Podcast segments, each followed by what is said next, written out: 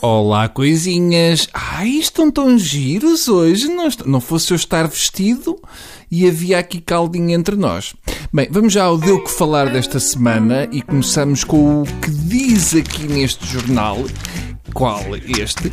Diz que o Dom Manuel Clemente espera ver alterações legislativas em relação ao aborto. Exato.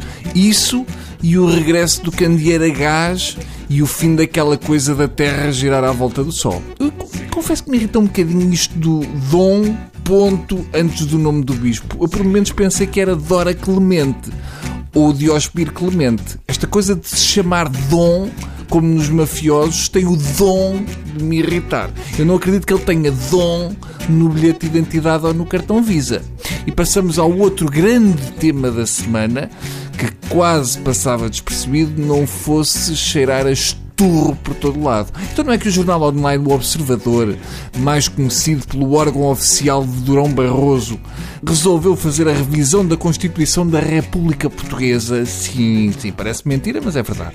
O Observador deve ser o primeiro pseudo-jornal do mundo a querer fazer a revisão constitucional de um país. Há jornais que oferecem serviços de jantar de 26 peças. O Observador está a dar uma revisão constitucional em duas dezenas de pontos. É só imprimir os cupons e esperar pelo sorteio. Se os jornais começam a ter este protagonismo, ainda vamos ter a bola a organizar a Liga de Futebol com vencedor antecipado, o Correio da Manhã a julgar Sócrates e a decidir com que matulão ele vai partilhar a cela, ou o arquiteto Saraiva a decidir com quem dorme a Marta Leite Castro. Não pode ser. Vamos lá ver. O observador tem a desvantagem de, por exemplo, em relação ao Sol, não sair em papel, o que faz com que o jornal não chegue a ter uma função ao contrário do Sol, que tem só essa. Aliás, a, a haver alguém que podia fazer uma revisão da Constituição catita, era o arquiteto Saraiva. Era a primeira Constituição com a palavra tesoura e vinha num saco de plástico. Seja como for, eles marcaram conferência sobre a Constituição para o dia 23 de Abril, porque o 23 já estava ocupado, porque eles lá no jornal fazem todos os anos uma festa nesse dia. Ora, o Observador é o jornal de José Manuel Fernandes, que desde o esquema das escutas do Aníbal, que anda a querer ter participação ativa e à força nos destinos do país. Portanto, tudo leva a crer que esta revisão constitucional do Observador vai ser feita às escondidas num café da Avenida de Roma. Vai ser a Constituição do Vavá.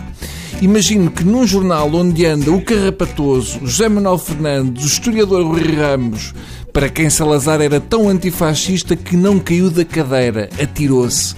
Passando pela Helena Matos, que é o homem que Salazar gostava de ter sido, aquele coitado tinha aquela voz de empregada, até ao David Diniz, eu imagino que este jornal vai fazer a primeira Constituição do mundo sem a palavra povo e que mais tarde vai ser privatizada. Portanto, é, era isto. Está feito, tá bom? Gostou mais a vocês do que a mim, e quando assim é, é bom sinal. Adeus e bom fim de semana.